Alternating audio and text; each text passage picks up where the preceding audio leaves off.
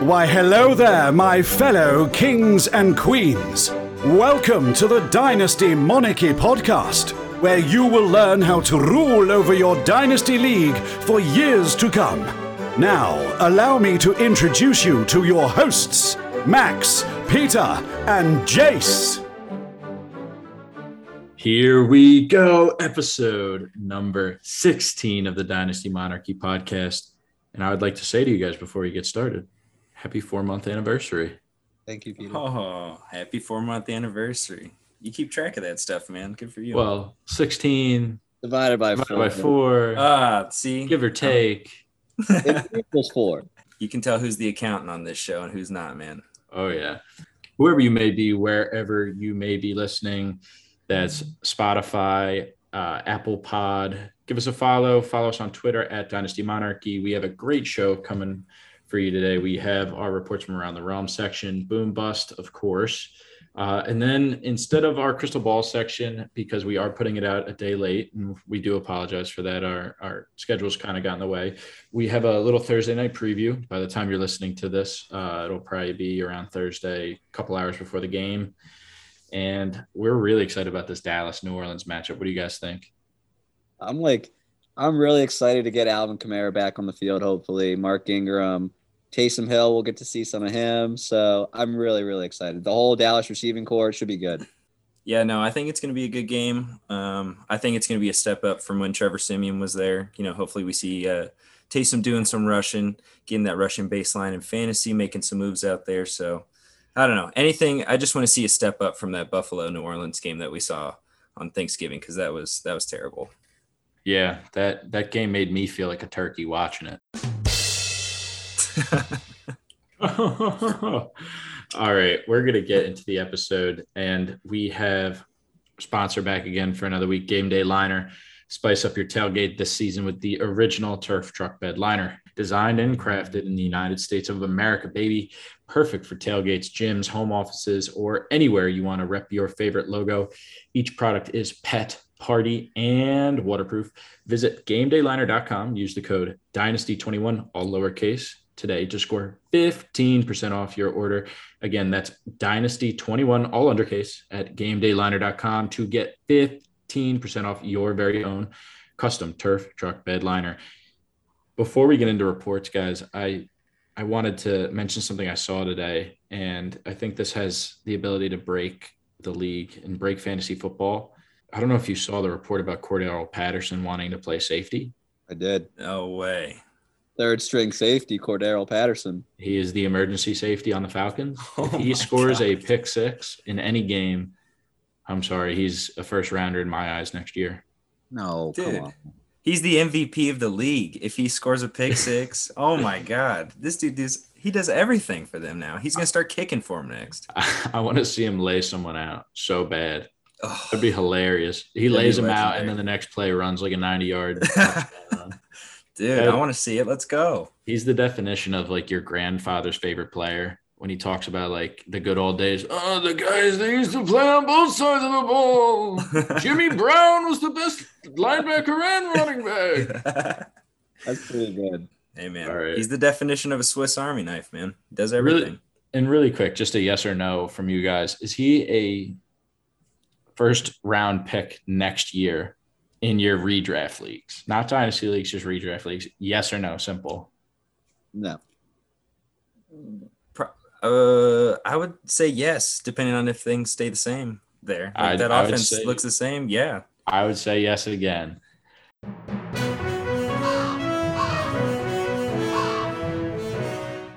We're going to get into reports. And speaking about a guy who gets a lot of work, Christian McCaffrey. Oh my gosh.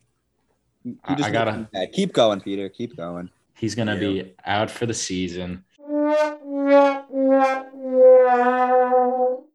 Another year, another Christian McCaffrey. It's like ultimate pleasure, ultimate pain with him. If anybody's seen Hellraiser, it's literally so sad.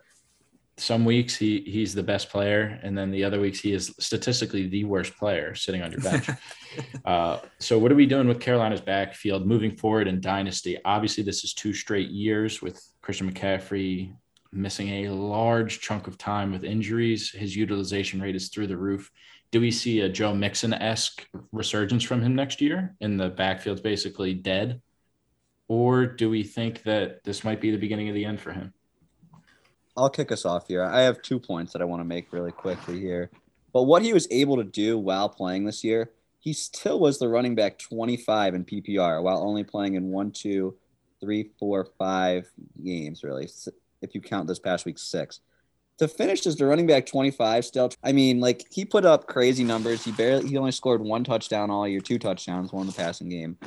It's very amazing. And I don't think he's falling off, but it stinks when you invest such a high capital pick on him. Dalvin Cook just got hurt. Saquon missed some time. What other first round? Derrick Henry has been out for a while now. So those first round running backs have not paid their ROI, Mr. Accountant over there. Oh, yeah, baby. But real quick, just you asked what I want to do with the Carolina offense and then Dynasty and for this year. I want no part of Chuba Hubbard, though. I mean, they're on a bye this week, and then they have Atlanta, who's a nice matchup. But then in the playoffs, he plays Buffalo, Tampa Bay, and New Orleans. That's probably 3 of the worst run defenses you could play against. And even when he plays, like, he gets like 65% of the snaps. He gets like 20 rushing attempts. But he just doesn't do what Christian McCaffrey does, and then you have Cam Newton eating into the rushing work. I'll pass. Yeah, one more thing to add on top of that too. Like, in PPR leagues, Amir Abdullah was probably a really hot pickup in deeper leagues, and I think he's there to stay. They really like him in the receiving game, and Chuba's he's not going to get that CMC role where he's getting both the rushing and the receiving work. So Chuba, unless I'm desperate, I'm really not looking to start him. And in regards to CMC next year, I think the good thing is he hasn't really had any like serious ACL tears or like big things that require surgery. So long term, I'm still holding out hope that, he's going to be good. He's going to return on investment moving forward in Dynasty. But, it just really sucks to see this happen another year. And it definitely makes you worry.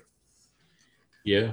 Well, we look at like players like Adrian Peterson, who was so great for so long, and even pushing into his later years was still extremely fantasy relevant. And even if you played him when he was on the Lions a couple of years ago, he was still relevant. He was a touchdown machine in the red zone. But it's hard with McCaffrey getting older. And obviously the biggest struggle with him is that he is one of one. He really is. It's not like there's a 1B out there that you can go and pick up in your draft instead of taking the risk. If me personally, if I'm doing a dynasty startup next year and I have like a very high capital pick, let's say he gets picked within the first 3, and that's generous with people being scared, I would probably still take him, but I'd rather have Jonathan Taylor over him in dynasty drafts moving forward. And I feel like there's an argument to be made for Alvin, because of his low touch, like the amount of like touches that he's had in his career. But I have no idea what to do with this backfield moving forward. The only thing that I can say is that Chuba has not looked great, and he is not the quote unquote answer, but he will be a starting running back the rest of the year, like in an offense. So he always has touchdown upside. Right. Yeah. And I like what Max brought up a lot too. Cam Newton, we're going to see if he's going to come back and start. I know he got benched for PJ Walker because he was just garbage out there, but I don't know. They signed him their season. I don't know how much they got going for him. They'll probably roll with him, I think. So he's even going to eat into some of those rushing attempts too, like Max said. So I don't know. I just think the arrow's trending straight down for everybody over there. DJ Moore figured out how to catch a 60-yarder this past week. And I got to play against DJ Moore in a redraft, and just so happens I lost by 6 points, so DJ Moore doesn't catch the ball and I get a win. Shout out DJ Moore. Neither here nor there. Such is the pain and tragedy that the fantasy football gods bestow upon us, but yet all we can do is march forward, That's correct. That is correct. Speaking about the fantasy gods, the pendulum swinging back the other way.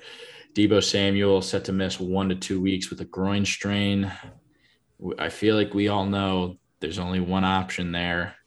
Do you think that we can bank on Brandon Ayuk to figure it out? Jace, I'll let you kick us off for this one. Ayuk, like his, we're talking about arrows and trending. His has been trending up for quite some time now. You know, some of that I think was due to Debo getting more involved in the rushing game. So he has, you know, some of those passes reserved for himself. But now with Debo out, you know, I think this is his wide receiver core at this point. So, yeah, I think this is going to be the second half resurgence from Brandon Ayuk that we've all wanted. Jimmy G looks pretty good out there. I think the biggest thing that I want to touch on, though, is Kittle's been very mediocre over the past few weeks. You know, I know he slipped in a touchdown 2 weeks ago, but I think he had one catch this past week. I think he's going to get some more receiving work, which I think he finally deserves. They haven't done a great job getting the ball in his hands, and we know what he can do. So I think things are going really well for him with Debo missing time right now. Yeah, I mean, like you said, the arrow's been trending up for a couple weeks, and I think if you could have bought the dip, and especially in Dynasty, we would talk about buying the windows a lot. He was probably going for a second-round pick and maybe a little change on top of that. No one wanted anything to do with him, and I think he's very talented. He was a first-round draft pick, obviously, for a reason. He just had a rough patch there, you know, and I think that if he can get it going, I don't know. Like, I feel like, what do you guys think if he can get it going? Where does it, like, I know we're not going to talk about redraft too much, but, like, you look at guys that just, like, explode the second half of the year and then they get drafted really high. They don't perform. Would you guys feel comfortable? Like, let's say Brandon Ayuk puts up, like, 20 points a game. Would you feel comfortable taking him in, like, fourth round next year? 20 points a game for the back half of the year? Yep. Yeah, of course. Like, that's simple. It's when the games are scattered that's the scariest thing. You want consistency, and, you know, over what do we have, 6 weeks left? As scary as that is to say, 6 weeks of the NFL season. You know, if you scatter that over 6 games consecutively, I would 100% pick him in the fourth round. Yeah. I mean, Debo coming back next season is always going to be scary, but I think we've seen this offense, you know, like Kittle, I was always worried about this being like a true three-headed monster like we've seen in Tampa and Cincinnati. But Kittle he's been run blocking for them a lot, and they just want to run. So, you know, I think it's truly him and Debo that are competing for targets moving forward. And, you know, Ayuk with Debo, he's had all kinds of flashes. Week 3 put up 12 and a half half-point PPR points. In week 9 against Arizona, 15.7. The last 2 weeks, he's combined for 29 points. So, you know, he's shown the upside. Now he's just got to show us the consistency, and hopefully over the next few weeks towards the end of the season, he proves to Shanahan, like, he can be that guy he's always wanted him to be. And then next season we lock him in as a rock solid wide receiver too with some upside. That's what the people wanted. I mean, when they drafted him and the price you paid for him, especially in a recent startup draft this year in Dynasty. Oh, baby. He was probably a top 12 Dynasty wide receiver. Yeah, 100%. Well, not preseason. We had him on the outside in preseason, our rankings. But he was close. He was pushing there. You know, he was looking really good with Trey Lance, and that whole Jimmy G thing then came into play. And I don't know. We'll see what happens in the future of San Francisco. But they've been playing really good football as a team. On to our last point. And, again, for those listening today on Thursday, this is a little topical. So Taysom Hill is set to start at quarterback. I'm very excited. I always love watching him play. I feel like I'm watching Army play Navy when he's out there on the field. Are we excited about him moving forward? I know we talked about him in a recent episode the other week, if he got the chance to start, but now we're seeing that actually come into play. And are we worried about the plantar fasciitis? Did I say that wrong? No, you got it. Plantar fasciitis. That's a college degree right there. That's what a college degree gets you. That's right. So the plantar fasciitis and the lack of weapons that are surrounding him in that offense against Dallas. I mean, when you mentioned Taysom Hill and that he was starting, really only one thing went to my head, and that was the rushing upside. And then I went right to FanDuel and checked his line. Have you guys seen his rushing line for tomorrow? No. It's only 36.5. Wow. That's fair. I mean, kind of. But when he was the starting quarterback last year, even when he wasn't the starting quarterback, he had 35, 54, 45, 49, 44, 83, 33. I mean, He hits that line a lot, and he's getting 10, 14 attempts. I don't see them passing the ball on Dallas. I think they're going to do a lot of what Washington tried to do on Monday night and just hold the ball. I know we'll talk about Gibson in a little bit, but I think they're going to want to run the ball. They want to run it with Kamara. They want to run it with Ingram. They want to run it with Taysom. I do not see them wanting to pass the ball. So I like his over for rushing, and I like his upside for this week. Yeah, I mean, we'll talk about it later, but I did the math. When he started those 4 games last season, he was averaging 52-point-something rushing yards per game. So, you know, we've talked about it before. He's always had a 4 or 5, 6-point baseline when he's playing. So I'm definitely excited for that. You know, the lack of weapons – that stinks for the passing upside, but I think if anything, he's just going to be running more because of it.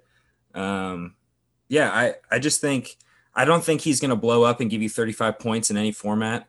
But I think he's got the chance to give, 20 to 24 points and just be a rock solid, QB2, I guess, with some upside. So I just feel really safe with him, honestly. I just don't think he's going to goose anybody. Yeah, definitely. The Thursday night quarterback thing is always very scary. Especially because your quarterback provides so many points for your team. Right. And if they goose on a Thursday night, I know technically speaking, it really doesn't matter what day anybody plays, but for your mental worrying, it does bother me. But no, I'm a firm believer. I believe in Jalen Hurts. Hurts had a very bad game this week. Very, very, very bad. But, he's still technically a rookie or in his 16th game, whatever. But I feel like Taysom Hill gives you that same upside, just a little bit less on the throwing aspect. Hey, Taysom he's like a warrior out there. He's going to rush. He's going to run through people, and he'll get you the points. I have a lot of confidence in him. Yeah, I think – go ahead. I was just going to make a side comment. We love to digress here, but – what is up with these Philly fans? They like to call people that are in their second years rookies. Ben Simmons, not a rookie when he won Rookie of the Year. Jalen Hurts, not a rookie this year, believe it or not. Ben Simmons was not a rookie. Okay. I'm with you on that. But Jalen Hurts is? Jalen Hurts played like 3 games, dude. But I'm saying technically he's a rookie. If you play baseball and you play half of the season,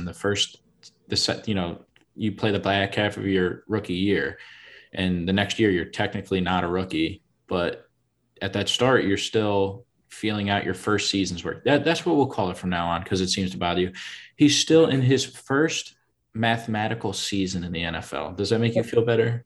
No, because he still had the opportunity to learn last year and to see everything. And it's not like they picked Jalen Hurts up off the street and they're like, hey, Jalen, like, you want to play 3 games next year? We're not going to count as a season. And this year, you'll come in, we'll count as a rookie year. Whatever mistakes you make, we'll use it as an excuse. No, I think the Philly fans are just delusional.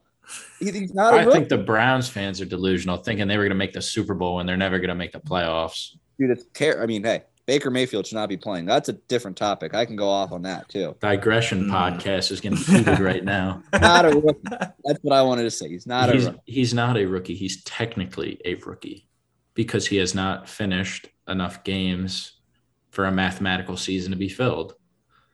Peter, but that's like saying, like, what if a player then plays 4 games his first year, gets hurt, plays another 4 games next year, then gets hurt, and then he finishes eight games his last year. And he's in his third year in the league, but he just finished 16 games. He's finally a rookie. I would say, yeah, that like the player, even though he's in his third year, is still getting the feel for the game. He hasn't even played a full season. We need to move on. This is terrible. We're losing followers, Peter. Moving forward, we have our boom section, my favorite part of the week. Let's get it! Boom shakalaka! All right, Max, let's get after it. So my boom of the week, no surprise. I was the last one on the dock to fill out my person here, and I was surprised this guy was not taken. When I first heard the boom, that we were doing booms again, who would have thought? I was like, Leonard Fournette. 17 carries, 100 yards, 3 touchdowns on the ground. And then he had 7 catches for 31 yards and another touchdown. 4 touchdowns. Leonard Fournette, Bro, 4. That's what Rob Gronkowski's calling him. 42 fantasy points in half-point scoring, I'm pretty sure this is. Oh, no, this is full-point scoring. I'm just so happy for Leonard Fournette. It's been such an up-and-down roller coaster, and he's had a very good season. But I guess what I wanted to talk on, not like you've had a great week, but I wanted to ask you guys a few questions. Mm-hmm. Given the CMC news, would you trade CMC in a dynasty league? Let's say you're competing this year for Leonard Fournette and a first-round pick. Say that again. Woo. CMC for Leonard Fournette and a 2022 first. I'd take CMC. I don't care. You're going for it. You're going for it. And rest of the squad's pretty solid. Yes. I'm going for it. Give me Lenny in the first. I just can't. He's just so game script dependent. It's insane. It's like, does Tom want to throw him the ball or do they want to run the ball? And then, like, if he fumbles, like, twice in a game, then it's Ronald Jones' team moving forward. It's just, like, there's just too many factors there that scare me. I don't know. Yeah. It could go either way. Yeah, I think the one thing, I mean, he has been getting the receiving work all season long. 8 targets this past week, 6 the week before that, 9 the week before that. Like, he's never been below 3 targets, and he's only done that one time. He's been at 4 twice, but other than that, I mean, he's averaging like probably 5.5, 6 targets a game. Like, he is their workhorse, and like they've tried to get Ronald Jones in there, but I don't know. I don't think it works for Rojo there. Like, I think he's probably going to end up on a different team somewhere else, and then we're going to see him do his thing. But I think Fournette, he's just like, he fits really well into their scheme, man. They just put him in space. He puts his head down and he gets yards, man. Like, yeah. He does his job. He's been doing it well all season. The one thing I will say, though, it makes me nervous.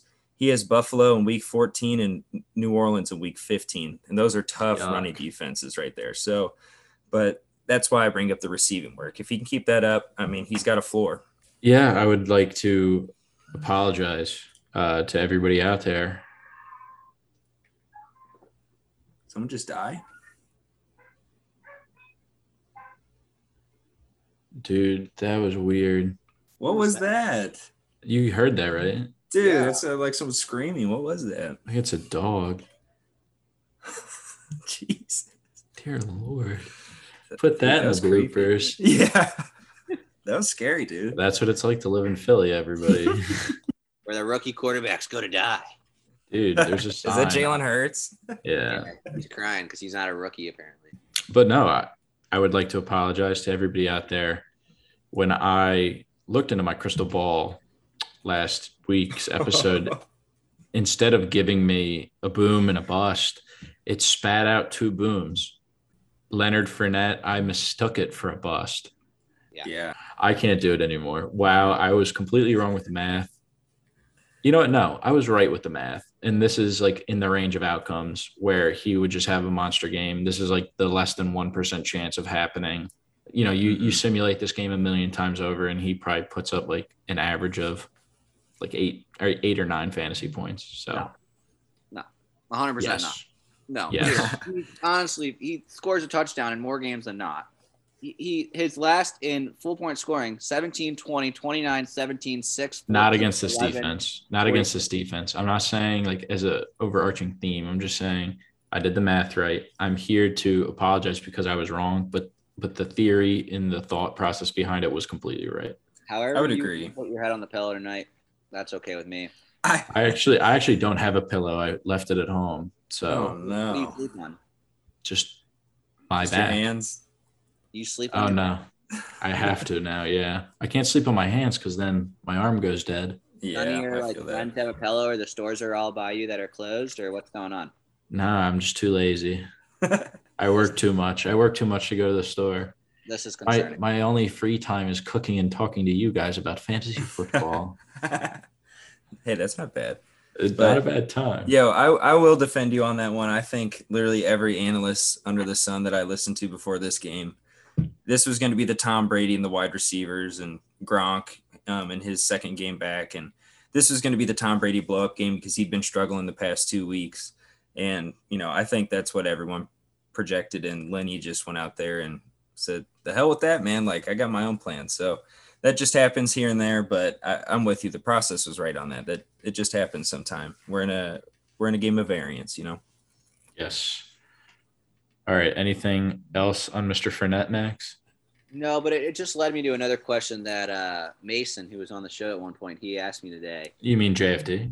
JFD, that's right. I just feel like a lot of people that were competing now had Christian McCaffrey, and I know we talked on him a little bit, and he's not my boom, obviously. He could be a bust for all I care.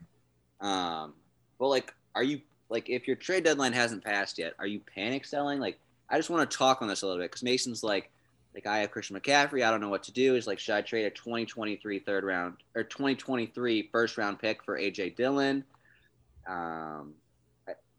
He's starting David Johnson, you know, so I don't know. A.J. Dillon's definitely worth a 23 first.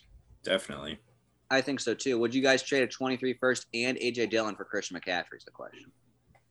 No, he's not worth 2 first-round picks. Who? McCaffrey's still worth 3. Oh, I thought you were going to say he's less than 3. No. McCaffrey's still worth at least 3. I would give up Dillon in a first. Like, I would hope it would be a 2022 first. I'd struggle with it a little more if it were a 23 first, but I still believe in CMC. Like we said, like, I don't know. I think he's still elite if he's healthy. And like I said earlier, he's avoided a lot of major injuries. He's just missed a lot of time with a lot of nagging injuries. So I would pay Dillon in the first, either class, 2022 or 2023. But yeah, like Peter said, I don't like, is he close on a deal like that? Because like, I'm kind of with Peter. I feel like you might struggle to get that one to go through. I still think he's worth 3. Yeah.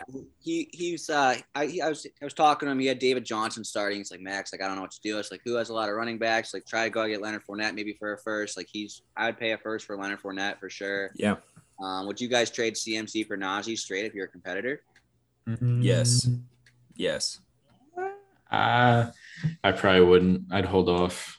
Wow. It's just like CMC. Really, I believe in CMC. I just said you have to be very cautious, and I'm not one to sell low. I don't like selling low on many things. I'd rather hold it to zero than sell low. And that's just my personality and my personal belief on a lot of things in life. If you believe in something, I'd rather ride it to zero before I give up on it early. Fair enough. I like it. Yeah, I like the Najee one. He's really young too, and he's gotten the volume. So like, I don't think that's too big of a step down. And if I'm a competitor, I mean, depending on what type of competitor I am, like if I'm like in a league, I'm about to sneak into a playoff matchup, but it's like my roster is decimated. So like, I'm not going to continue to just keep going after guys because you got to at some point admit like, I don't have it and I need to start rebuilding from here. Or else you'll just keep losing draft picks and you'll stay in the middle forever. So I think if my roster is ready to go, like CMC for Najee, like I think that's a perfect deal. That's something I'd absolutely do. I talked on CMC and Leonard Fournette, but we can move on now. Yeah. All right. We're going to get into my boom. And believe it or not. Jason's going next. Oh, my bad. I apologize. It's okay. Okay. Well, I will jump in. Then I got Elijah Mitchell as my boom of the week. Here's his stat line. This is pretty wild here. Talk about getting the work. So 27 rush attempts, 133 yards, 1 touchdown. 6 targets, 5 catches, 35 yards. That is 25.3 half-point PPR points. He played 70% of the snaps, which is his highest mark of that this season. And, man, like if he's going to stay healthy, if he's going to avoid all these injuries, his schedule down the stretch is just – it's league winning, honestly. So he's got Seattle this week. He's got Cincinnati, Atlanta, Tennessee, who's shown, you know, they can go up against some good run offenses here and there, but – you know, I think they're hit or miss. I'm not scared of them. And then he's got Houston in your championship round. I think, you know, this guy, he was on waivers, you know, through the first couple weeks of the season. And, you know, people went out there and spent a bunch of fab on him. And then for some time there, it was like, oh my God, what'd you waste all that fab for? He's nothing. But the past 2 weeks, man, or the past few weeks, he is just getting all the work in this offense. He's starting to get some more receiving work. Debo's going to be gone for the next 2 weeks. So, you know, you might... on top of what he already has, he might grab another, you know, 7-8 carries. So this backfield is his as long as he's healthy. I mean, he is every bit of a first-round running back in fantasy to me. Yeah. I mean, you brought up a lot of good points, and the 49ers are playing really good football right now, and they're going to continue to give Elijah Mitchell the ball, especially with Debo being hurt and everything. But like you said, I was very skeptical on him. I actually traded Corey Davis for Elijah Mitchell straight up a while back, and I was like, I like Corey Davis. I don't know. I need a running back, though.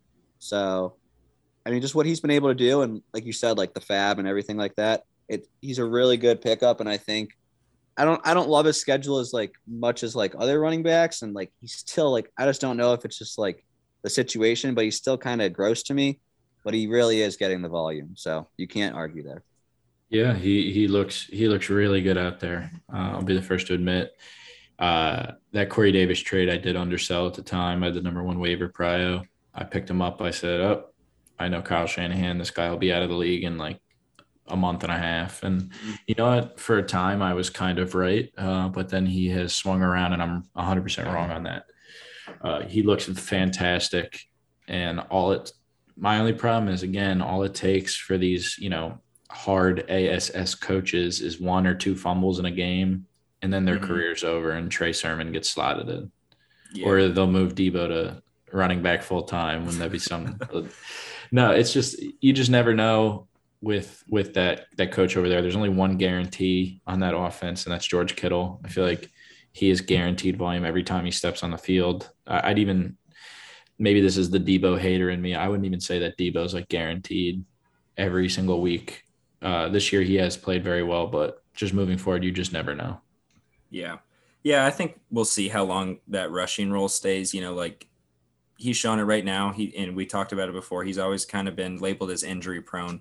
And, you know, the best way to go get one of your guys hurt is turn him into a running back and, you know, let him run into the linebackers 8 times a game. So we'll see how long that stays. But I just want to go over his attempts when he's playing a healthy amount of snaps this season. Week 1, 19 attempts. Week 2, 17 attempts. Then he got banged up. Week 7, 18 attempts. Week 8, 18 attempts. Week 10, 27 attempts. And then, of course, this week, week 12 against Minnesota, 27 more attempts. So, like, the volume, man, like the volume in that Shanahan offense, like his efficiency is through the roof too. He's been over here's his yards per catch or yards per carry. 5.47, 4.78, 5.94, 7.61. Wow. 4.5, 4.93. Like, he's getting the volume and he's rocking with the efficiency. Like, all he's missing are the touchdowns now. So I don't know. If you're above 4.25, that really says something about the offensive line as well as yourself.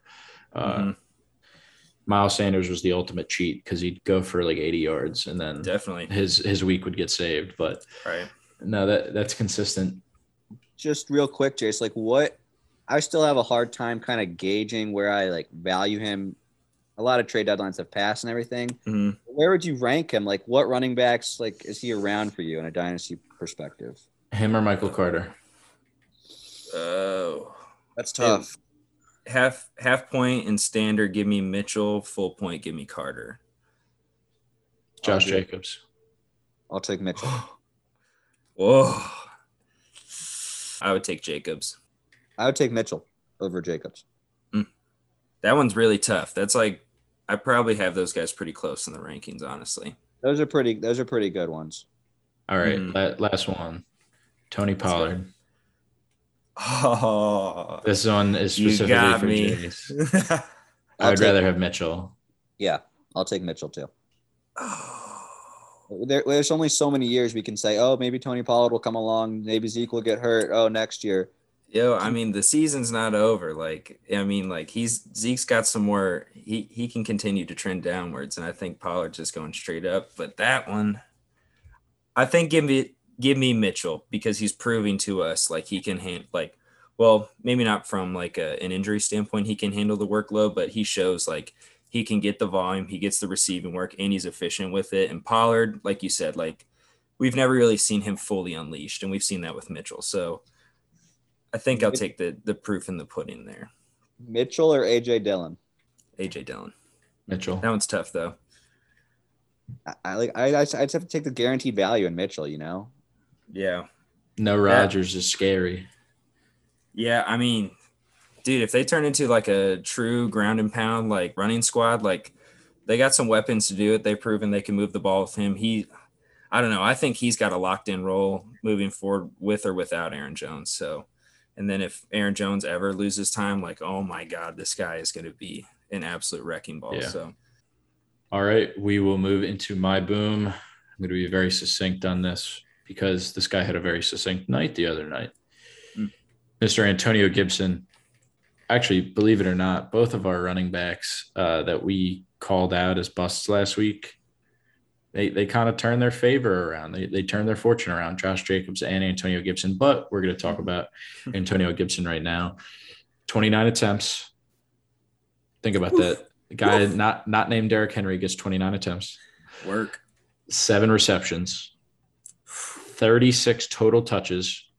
Plus all of the times he ran and got the ball, got like penalties taken away. I remember he had a 45-yard run or a 40-yard run get called back on a BS holding call. Mm-hmm. And he got over 100 yards on the day. This is the kind of Gibson that we were promised in the offseason. And obviously a lot of these younger guys, they still take a lot of time to develop. Everyone wants results overnight, and that's not how it works. Seattle's defense is not good, but he did have to get a couple hard hits from Jamal Adams, and he did not shy away. He cracked back. He didn't step out of bounds. He went and tried to take some people's heads off with some sideline hits. I really like him moving forward, and this is 100% a knee-jerk reaction, just being completely honest. Yeah, I mean, Ron Rivera, Riverboat Ron's like, you know, we want to make this guy CMC-esque in the offseason, and I bought into it. I mean, in every league, I was like, give me Antonio Gibson. I'll pay anything you want for him, you know. I was paying Nick Chubb. I might, like, I just thought he's the next Christian McCaffrey, and then he really let me down. I've sold him off in a couple leagues. But if you held and withered the storm, I mean, you're going to get rewarded with no J.D. McKissic coming up probably for a little bit. Their offense, I don't know if you mentioned this, Peter, they want to hold the ball. They want to run the ball. They don't want to give the other team the ball back. It's been working for them. Playing takeaway. That defense is so good. They three and out, and then the offense goes out there and runs the ball for 10 plays, needs up 10 minutes of the clock. 8 minutes, like last night versus Seattle or 2 nights ago. They got the ball with like 10 minutes left. Seattle didn't touch the ball until 2 minutes. I mean, they're grounded and pounded, and Antonio Gibson looks really, really good. So if you withered the storm, I applaud you. Yeah, I think the biggest thing holding Antonio back was J.D. McKissic, man. Like, he is just a really good pass-catching running back, and they used him in the scheme.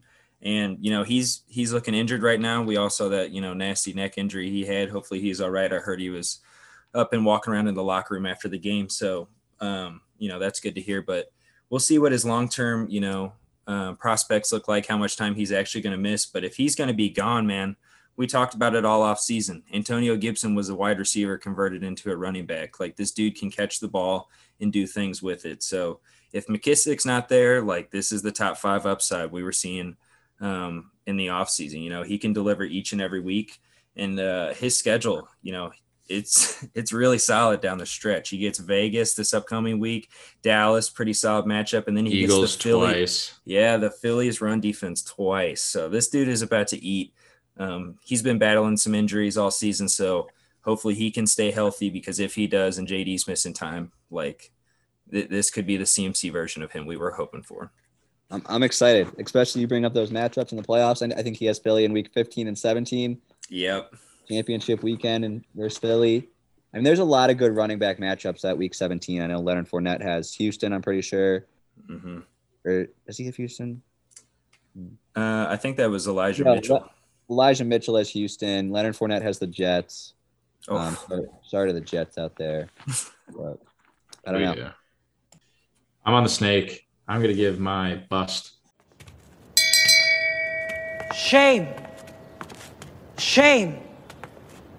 Shame. Mr. Saquon Barkley, wow.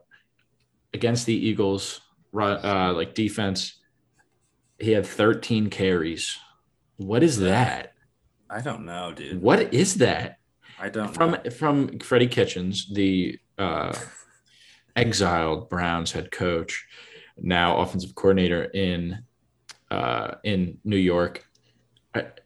He's a former running backs coach. For what reason this guy was ever a running backs coach, if you look at him, is beyond me. He looks like the slowest guy on the field. But 13 carries for your star running back, 4 receptions, and he was on the field. It's not like he was limited. It's not like he saw 60% of snaps. He was on the field for 87% of snaps. Wow. That is – piss poor. I'm sorry if anybody out there is upset at me getting angry. I am very angry right now. He is a cornerstone on one of my teams that is going for a championship this year, and he looks like dog water. He looks like hot dog water. Dear Lord, he needs some help. 13 carries. That's what 13. There is, and you can't tell me he's injured and they don't want to give him the ball, because he wouldn't be out there for 87% of snaps if he's injured. I don't know. It's baffling at this point. Baffling. It really is, and it just brings me to the first-round running backs that were taken this year in Dynasty or Redraft. I mean, McCaffrey, Barkley, Henry, Cook, Chubb missed some time. I mean, the first-round return. Cam Akers in Dynasty was probably a 12 Akers, pick. Mm-hmm. ETN, I mean, Dobbins. I mean, all these running backs, like, it is so hard to hit, and that's why, like, for me in the offseason, I was so big on, like, zero RB, because – guys like Leonard Fournette, Elijah Mitchell, all these guys. I mean, Jace really turned me on to it. It's just like, it's not a secure position. You're going to get hurt more times than not. Why would I take a first-round draft pick on you when I could get Devontae Adams or someone, you know? So yeah. It's sad to see. And they won the game. It's not like they got blown out, the Giants. Like, yeah, just weird. They didn't win the game. They didn't win the game. The Eagles lost. Yeah, that's true. Jalen Reagor, the boy. Yeah. You can blame Reagor all you want, but it was Hurts' fault. He had like 4 turnovers. And then Boston Scott, the New York Giant killer, also fumbled like within the last like 3 minutes of the game. There was just so many people you could blame, but Jalen Reagor did look atrocious.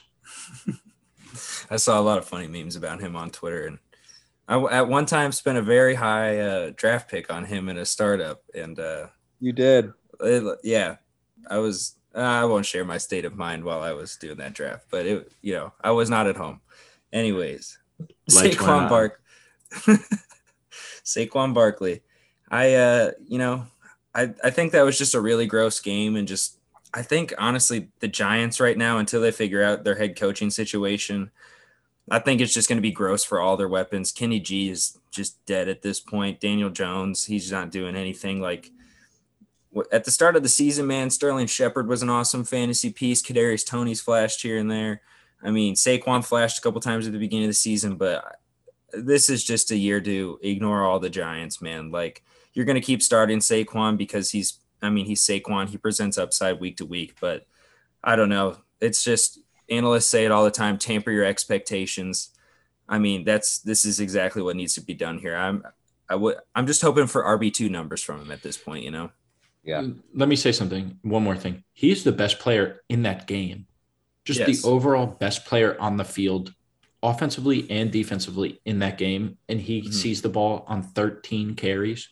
Yeah, 17 touches total. That's it. I'm heated. I'm very hot at the moment about this.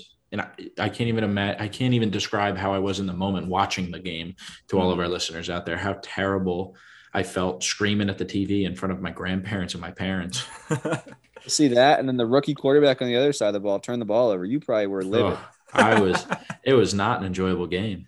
And then you had to drive back to Philadelphia and see them yourself. Oh, it's true. It was terrible. Love hurts, Peter. Love hurts. We have digressed enough this episode. This is a very big digression episode, but I relinquish my Saquon hatred. I'm going to try to find some zen now, knowing that Josh Jacobs looked good this week. Find the bubble, people. Find the bubble. All right, Jace, do you want to not wrap us up, but move to your bust now? Sure. So my bust is the GOAT himself, Tom Brady, who is, in fantasy-wise, he's just not been getting it done over the past 3 weeks. So he had 13 this is in 4-point per passing touchdown leagues. 13 at Washington out of the bye, 19.28 versus the Giants, and then this past week, 11.24 at Indy. And, you know, the biggest thing that I want to say here, I am not at all worried about this guy. You know, I feel like he got really unlucky with that Indy game. You know, all those touchdowns to Fournette, they easily could have gone to him, thrown in, you know, to Mike Evans or Gronk down there in the red zone. So I'm really not worried about him. They started slow out of the bye, but at the end of the day, this is a Bruce Arians offense that likes to throw. Tom's been in the system for 2 years. We've seen what he's done over the course of the season. He's still a top 5 quarterback. And personally, for the rest of the season, I still view him as a top five quarterback. His matchups down the stretch are, they're pretty solid. So he's got Atlanta this next week. Then he's got Buffalo, which you would think that'd be a tougher matchup, but they're going to be without Tre'Davious White for the rest of the season. So that's definitely going to free up some of his receiving targets, some of the wide receivers in that offense. And then after that, he's got New Orleans, who you can pretty much only pass on. Carolina, which has been, they've been relatively tough against quarterbacks, but this is Tom Brady we're talking about.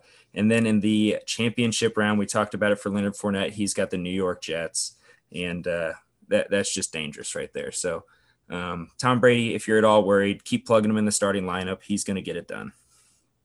Yeah, it's just so hard to start Tom Brady in a one quarterback league for me, because the rushing upside just not there. Like, I'd rather start Taysom Hill and have that floor plus then some. What do you mean the rushing upside isn't there? Yeah, we just saw him run for a 20-yard first down. All right, man. This is Tom's best statistical rushing year, and I think he's got like 34 yards. So on the year, that is.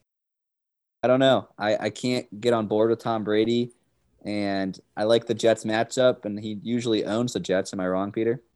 I would say statistically over his more than 20-year-long career, he has beaten the Jets a time or two and ruined my childhood in the process. Good. But I don't know. He is the GOAT. You have to keep plugging him in, but I just don't like his non-rushing upside personally. Yeah, Tom, I start him every week in redraft, and I'm perfectly fine with that. I feel like there's just so many offensive weapons there, and every quarterback goes through a little bit of a slump. The only one that has been truly extremely consistent this year is Jalen Hurts, and he's had his games as well.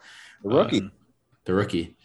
But no, I just feel like Tom, this game could have been so much better if they didn't get stopped inside of the 3-yard line more. And that's just comes down to the variance. You know, the game script and the way that the game flowed allowed Leonard Fournette to put up 4 touchdowns.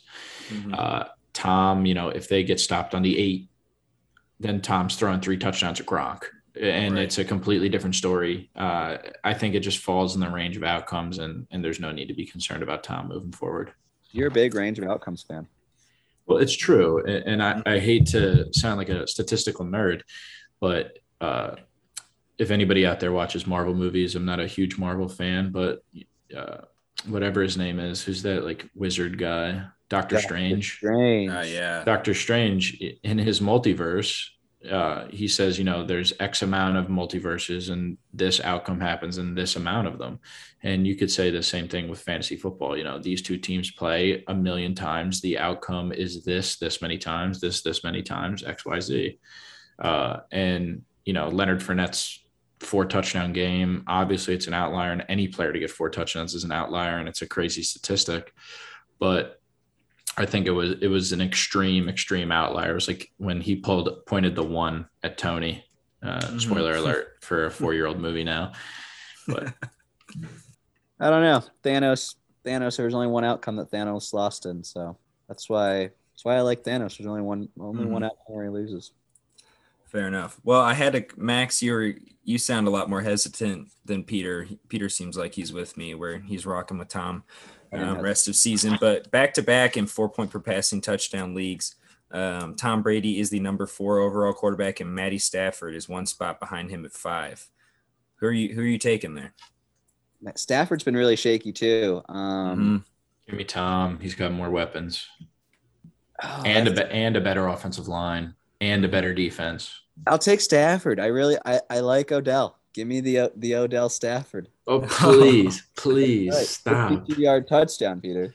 He catches one ball, and it saves his fantasy week, and everybody's like, oh, Odell's back. And again, preface, this is the Odell hater in me. Yeah. I felt like that one's a pretty close one. I'm in an 8-man league, and I have both of them, and I have to make that decision each week. But I've been rocking with Tom most weeks than not.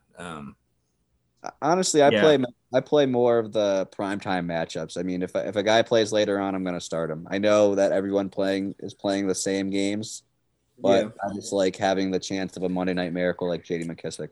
So yeah, man.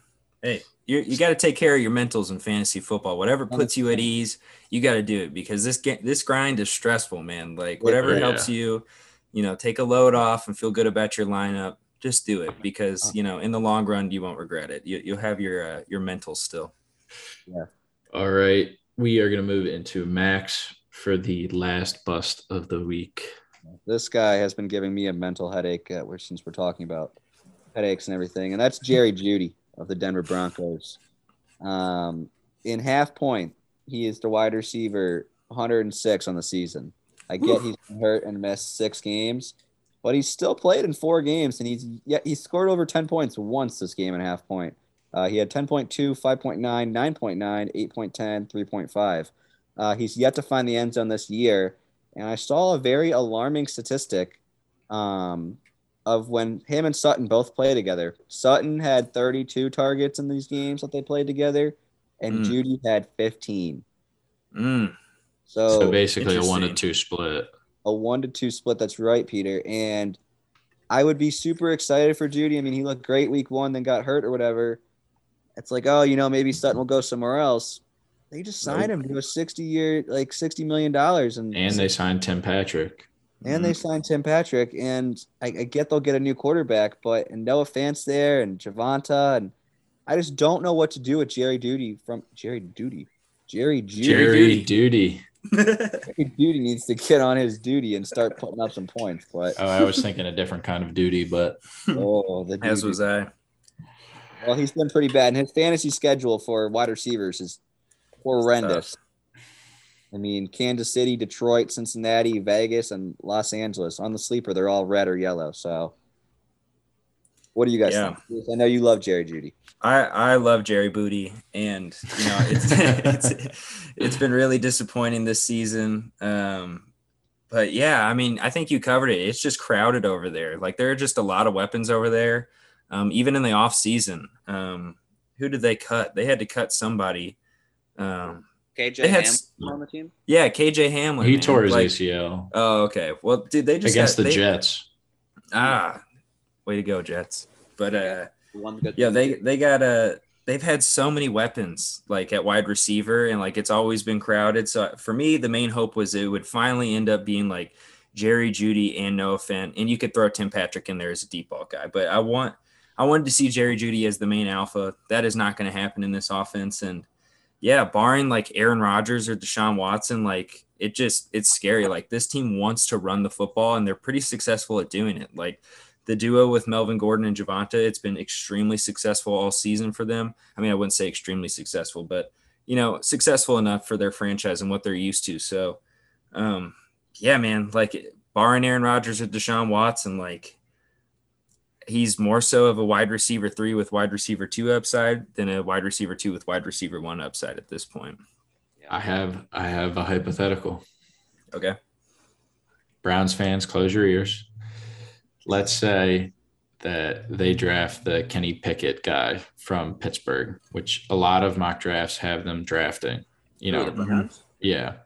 Really? And they I have seen a lot of expert mock drafts. So Mel Kiper had one where they draft him. And obviously these mock drafts are going to change a million ways from Sunday by the time. But let's just say, all factors being said, the NFL draft is tomorrow. Mm-hmm. And they draft Pickett and let Baker Mayfield go. Would you be interested in Jerry Jeudy if Baker Mayfield was throwing him the ball? Because at that point, he's just basically Jarvis Landry. Yes. And Courtland Sutton is Odell. Yeah. I mean, I'll take anyone over Teddy Bridgewater. I really will. I mean, I think we haven't really seen Baker sustain a fantasy wide receiver other than Jarvis. And he really hasn't sustained Jarvis. Well, I mean, that's just based on volume and the catches Jarvis would get in the beginning years of his time in Cleveland. But I would take Baker. I wouldn't be thrilled about it. I'd rather have Watson or Rodgers, obviously. Yeah, I think it would be some sort of an upgrade. If they get some of those, like, let's say Rodgers is S, Deshaun is A tier. Like, let's say they get a B or C tier quarterback and Teddy Bridgewater is like a C minus, right? Mm-hmm. Like, who are you? Are you more thrilled, or is it just the same old story with them? I think I'm more thrilled. I think in certain games they'll be more inclined to trust the pass rather than just continue to screen game people and run the rock. I just think. Unless he gets the S or A tier quarterback, I don't think he's ever really – maybe in full point PPR, he can PPR his way to like a top 12 finish. But with like a B, C tier quarterback, I think he's just going to be a really solid PPR guy. That's, he's going to give you a baseline most weeks. He can disappear because Courtland and all those other guys are there, but more often than not, I think he'll just be like a comfortable foreplay in your flex or wide receiver too, depending on how you draft and how you construct your teams. I do think he scores this Sunday night though. I don't know why, but I probably will play that. Hey, we had a feeling JD was going to score 2 touchdowns and we cashed big time. Let's rock with it. Let's go then. Let's go. Let's go. Let's good gut check. Dude. Thursday night special. Shout out Big Al. All right. That's going to wrap up our boom bust. Before we get to wrapping up the video, the podcast today. The audio. The audio, not the video. We have our Thursday night preview. We have Dallas coming in as a 5-point underdog. 5-point favorite with the over-under being 47.5 for the game. It's going to be on, I believe, Amazon Prime as well as NFL Network. And is it on Fox for anybody that doesn't have either of those? I couldn't tell you, man. I use YouTube TV and I just scroll down and click the game icon. I have no idea what station it's on. All right. Before we get into it, basically we're going to be deciding who is going to be the highest scoring quarterback, running back, whatever. But it did look like Max wanted to say something. I did, real quick. I'm on FanDuel right now, and I don't know if they just hate the Broncos. We're going to talk about this really quick. Jerry Jeudy's plus 290 to score a touchdown. Tim Patrick's plus 320 to score a touchdown. Courtland Sutton's plus 330 to score a touchdown. And Noah Fant's plus 332. I don't know who they think is going to score for Denver, but I think you could bet $5 on any of those, and if one of them hits, you get your money back. Like, that's crazy to me. That is crazy. I mean, like we said, nice. They're ground and pound, man. They're ground and pound. If none of those guys score, they're probably happy. Yeah. So are you going to read the questions then, Peter, and we're just going to pick and make it quick? Yeah, we're going to make it quick. We have our highest scoring quarterback in this game. I want to hear it from both of you guys. Dak. I'll take Dak. I'll take Taysom. 1,000,000%. Okay. I feel like they're going to have to throw, and New Orleans knows that they're going to have to throw, and CeeDee Lamb might get locked down, and those Dallas offensive pieces might not have the chops to beat a really, really, really good New Orleans defense. Fair enough. Let's go to the highest scoring running back of the game. My boy. AK. Alvin. He plays. Let's do it if Alvin plays and if Alvin does not play. All right, if Alvin doesn't, I'll take Mark. Okay. I'm going to go if Kamara plays, Kamara. If not, Tony Pollard. I'm identical with Jace. I feel like Zeke is going to get that up the middle work, and Pollard's going to get the explosive stuff for the game, especially with Zeke being a little banged up. I think they're going to change the snap percentages. All right. Our highest scoring wide receiver will be... I'll take Amari. Whoa. Okay. Dude, his receiving prop is like at 35 yards or something like that. What? Yeah, it's like in the 30s or 40s. Check it out. If Amari plays. Oh, he's playing. That's crazy. Yeah, check it out. I think it's like in the mid 40s now, but I think I saw it open up at like the upper 30s or something like that. Jerry is very upset. Reports have been coming out that Jerry is very upset at Amari's unwillingness to be vaccinated during the preseason. And now it's come back to bite him, and Jerry is very upset. That was reported by Max Kellerman as well as Stephen A. Smith and some other credible sources around the NFL. And I believe Michael Irvin was, kind of puppeting for Jerry, speaking about it as well, that the organization is very upset with him. So I could see Amari coming back and proving that, hey, look, I'm here now. I'm sorry. Yeah, right. Giving him an I'm sorry game. I'm gonna roll with CeeDee personally, but I don't hate the Amari pick either. Yeah, I feel like it has to be CeeDee. Amari's still got the bad cough apparently, and I just I feel like Amari might get the pleasure of having Mr. Lattimore cover him. Yeah, possibly we will see though. But say again, Max. I like Gallup a lot too. I mean, his Gallup is the sleeper, huh? 46. Like, he's good for a deep ball a game. He really is. He don't 100 on Thanksgiving. He's good. All right, who's going to be our highest scoring tight end? Is Troutman playing, yes or no? I don't think so. I don't think so either. Let me give me Blake Jarwin. Wow. The other Dallas tight end that scored on Thanksgiving, the first one. Dallas. Oh, I almost said Dallas Goedert. Oh, my God. I'll take Dalton Schultz. Yeah, I'll take Dalton Schultz as well. I don't know. It's just such a who knows in Dallas, for lack of a better term, at the tight end position. Who's going to get in the end zone? Usually it is Schultz, but I feel like this is going to be a funky game where they're going to have him marked the entire time. And fair enough. And Mr. Like what's his name? Blake Jarwin. Blake Jarwin will just sneak around. All right. I can see it. Do we have Dak throwing for 2.5 plus touchdowns? Under. I'll take the over. Sadly, I'll take the over. I know it kind of contradicts what I said earlier, but for them to be in the game, which I think they will, they'll run the ball like crazy at the beginning and like through the tackles, do the jet sweeps, and then in the red zone, that's where that defense shows up. It's going to be hard for running backs to score in the end zone. I think it's going to be more of a wide receiver tight end kind of game, moving the team into the end zone. Yeah, I think all the metrics for their defense show that, you know, teams cannot usually run on them. You got to pass on them to beat them. That's what Buffalo did to, you know, beat the brakes off of them last week. So I think this is going to be a big Dak resurgence game. And, you know, if it's going to be his resurgence game, his wide receivers and receiving weapons are coming along with them. All right. Last question. Does Taysom Hill rush for over 50 yards? So over 50, so that would be 50.5. So does he get 51 or more? If it was 49.5, I'd say yes, but 51, I can't do it. Under. I'm gonna go under as well. I'm worried about that plantar fasciitis. I'm gonna go with the under as well. But he's gonna have over 36, under 50. Over 36. I wish you could bet on just that range. Dude, well, yeah, that'd be cool. That would be cool. Real quick, before we wrap up the show, I know it's been a longer episode, but Jace bet for J.D. McKissic over 25 yards. Peter and I bet under 30, and J.D. had 26 receiving yards. So we had a very good one there. Our gambling episode will be out on Saturday. Yeah, we cleaned house on the Monday night. We really did. We really did.